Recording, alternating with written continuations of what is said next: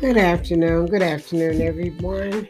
This is Gwen C from my podcast, In God We Trust. We are still in week one. What is spiritual growth? Uh, in uh, Life Essential Online Bible Study by Dr. Tony Evans. If you want to follow me, you can go to tonyevans.org backslash life essential uh, week one, day four. And it'll bring it up, and you can follow me in your Bibles and write notes as you please. The word has been blessed, and so we're going to dive into day four of grace and the environment. Alrighty, let's see what Dr. Tony Evans is speaking about. Oh, often when I think of God's grace and our response, I think of watering our lawns in Texas. Trying to keep a lawn green in the heat and drought of a Texas summer is a big deal. There are three basic ways to do that. Some people do it themselves, dragging a hose and sprinklers around, moving them constantly, and let and, and it's a lot of work and it can be more co- it can be costly because it's often in inefficient and it's easy i mean i'm sorry it's often inefficient and is it use so much water. A second way to water a lawn is to put in an automatic sprinkler system. All you have to do is set uh, the timer and the system works but it's not perfect because there can be a leak and malfunction in the system. If you have a sprinkler system, you know that you still have to keep your eye on it. Nothing ever works perfectly all the time, and you still have to pay that water bill. the third way to water a lawn is the best which is when God opens up the heavens and pour his rain on the land, the water is free. Come on, somebody. And all you can do is watch it rain. Thank the Lord. And then mow the lawn in response to the rain. When heaven opens up, it rains evenly and it's all free. Some Christians are not some Christians are like the do it yourself water sprinkling folks. They are trying to do it all by themselves. Come on, talk, talk to us, talk, to Dr. Tony Evans. Come on, talk to us. Hmm. Some Christians are like the do it yourself water sprinkler. They are trying to do it all by themselves, dragging around their list of good works and checking off when they have done each of them. Other people see how much work the first group is doing, and then they decide that's too much. So they try the automatic approach to grace. They sit back and wait to grow automatically by going to church, listening to sermons, and singing singing the songs. They just wait for God to move them. A bunch of folks like that. I mean, it is. I'm not saying I'm not one of them. I'm one of these sprinklers too. I do. I don't feel that because I teach it or speak the word, I still fall short of sin. This spiritual growth that we're going through as a lesson together, I'm learning as I go too. So I I'm just saying, I'm not sitting up here trying to tell y'all I'm because I speak the word, I'm perfect. Because there's no perfect person in this world. Only person, perfect person was Jesus when he was walking on the earth. So let's get back to it. So, but there's a third group who are ready to work. They have their lawnmowers ready to go, so to speak. But they also realize that the best group, I'm sorry, they also realize that the best growth comes when heaven opens up and rain on them. there are the folks who understand that's all of grace by grace. Come on, somebody. All right, so Pastor Tony Evans is asking us to read Second Corinthians 9th chapter, 8th verse. So let's look for Second Corinthians 9th chapter, 8th verse in my life study application. And I usually know exactly where it's at. I know it's not there. By now, I know that's that what's in the Old Testament and what's in the New. By now, I do. Yeah, but okay, let's get to Second Corinthians, ninth chapter. And we shall speak of the eighth scripture. And it says, And God is able to make all grace abundant to you, so that always having all sufficiency in everything, you may have an abundance for every good deed. And so Tony Evans asks us to reflect. Here's a question Can you remember a time when you received an award, an award you didn't deserve? Did you accept it? How did it make you feel? Write down your answers, give it to the Lord. Here's another one. So, explain in your own words what God's grace has accomplished for us that we cannot accomplish for ourselves. Alrighty, that was a deep one. That was. So, according to Second Corinthians chapter 9, verse 8, what is the ultimate purpose of God's grace? Hmm. That's interesting. Okay, so he reads, My friend, grace is God's kindness and gentleness to us. God wants to make us his children so instead of expressing his wrath against us because of our sins, he poured out on his own sinless son on the cross. Come on, somebody. Let's go there. Let's go there. Jesus took our punishment so God could embrace us. Oh, that makes me have chills. We have brand new relationship with God through grace. Hallelujah. Hallelujah. So reflect on this in your own words. Explain the relationship between God's grace and your spiritual growth. Sit down and think about that. Explain your relationship to yourself. And think about that. I know I am. So let's move on into the life application uh, NLT study Bible that breaks down scriptures. Everybody should get this. It's called Life Application Study Bible. I have a large print, and I think it's published by. Published? I've been had this book for about 15 years. Uh, let's see. Tyndale House Publishing Inc.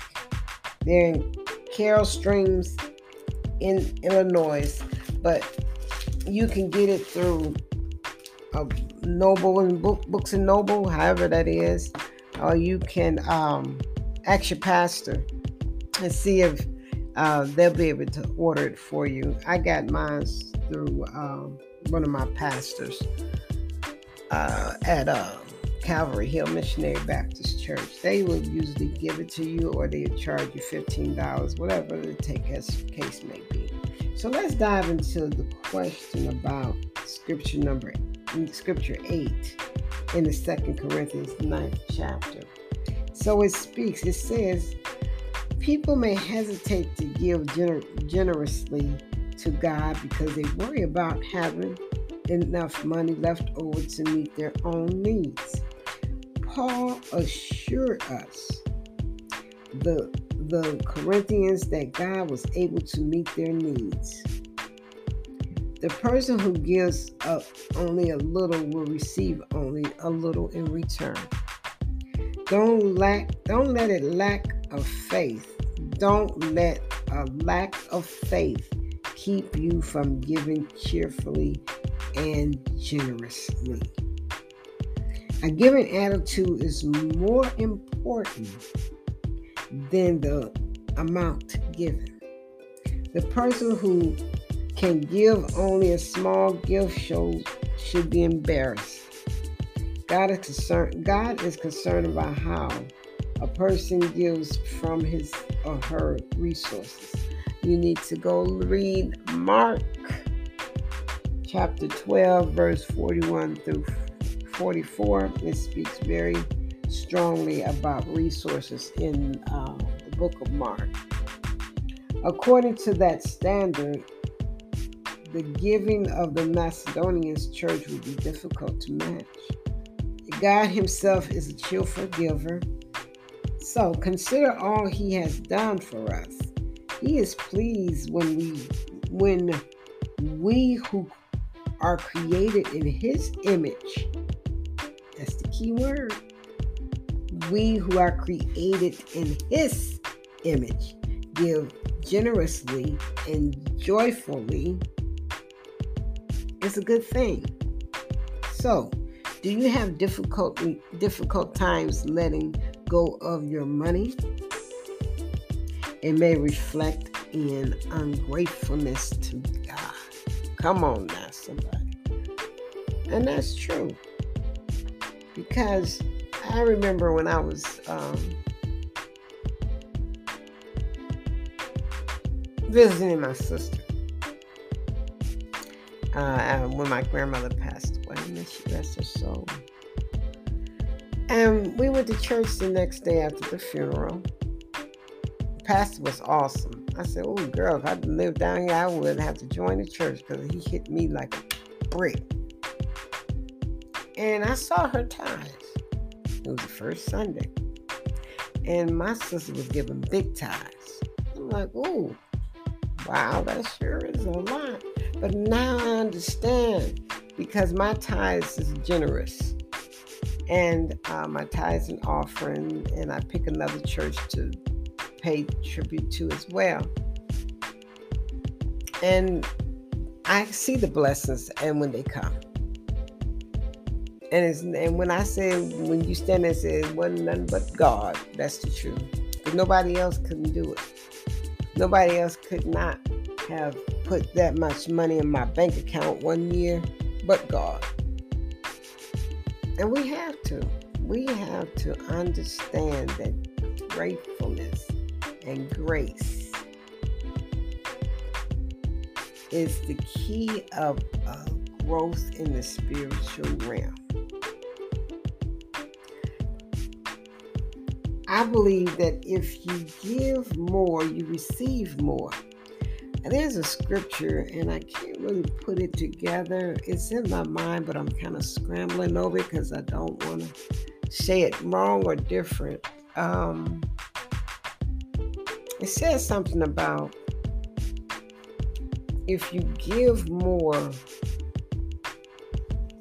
more is expected of you in that in that category and all your bible readers understand what i'm saying and i can't i can google it but i don't have my my phone is around in the kitchen.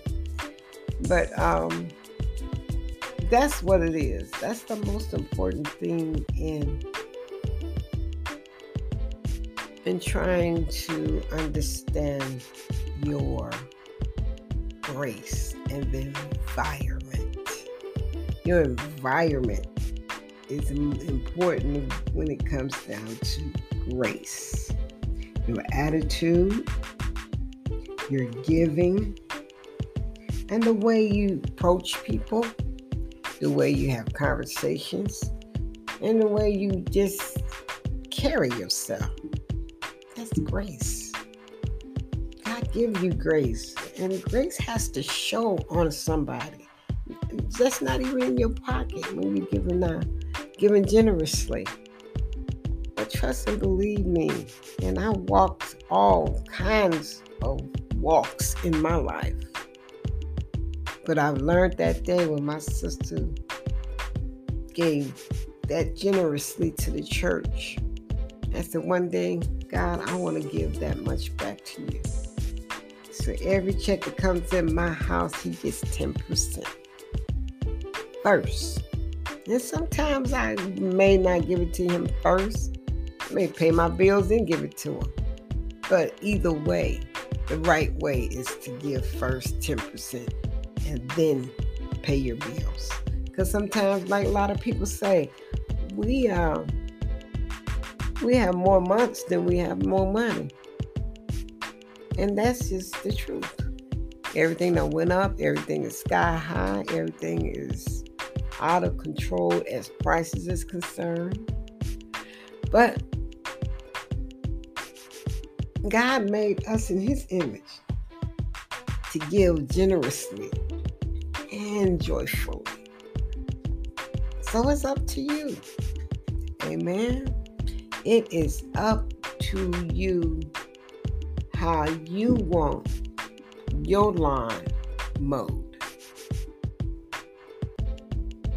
There's three different ways. We just talked about it. For you to get your blessings, you have to figure out how you want to be taken care of as far as the Lord is concerned. Jesus died on the cross for us. Come on, man. Pay the price.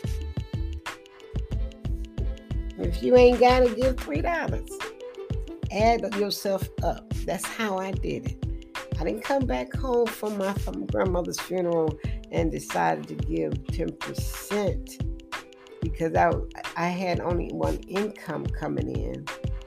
And um, I learned as I, I developed the strategy of what I wanted to do every month and here I am giving my 10% and will give more as I continue on with life.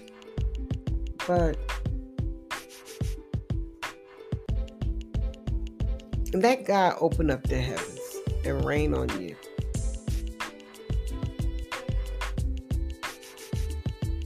Because he will make sure that you're taken care of. That's one thing I can tell you. It's nobody but God that takes care of you. And you see things falling apart, and all of a sudden it fixes. It's been fixed. It will be fixed in the name of Jesus. May take a while, but it does. So, everybody out there, have grace. Surround your environment with grace. Read your Bible. Understand the word. God is coming back for those who believe. I wish you all well. This is a short one. And right now, we're going to pray at the end of this class. Thank you, Dr. Tony Evans. He has a tweet with Tony. Dr. Evans will be personally hosting three Twitter's parties doing this Bible study. So stay tuned for the dates and I'll let you know if everybody's involved or is, do have Twitter. I don't have Twitter. And so the prayer for the end of this lesson, Pastor prayed for us and he put it in the um, daily class. So, this is his prayer for us. God, forgive me for this time that I have tried to do everything on my own. Help me to accept your grace, knowing that it is the unmerited favor of God. Also, help me to understand the purpose behind your gift of grace as it developed in me an environment of spiritual growth. In Jesus Christ's name, amen. All right, good people. Thank you, thank you, thank you for listening to Gwen C. In God We Trust podcast. May your days be warm. May your nights be unafraid. May God always cover you and be there for you by his grace and mercy. In Jesus' name. Take care.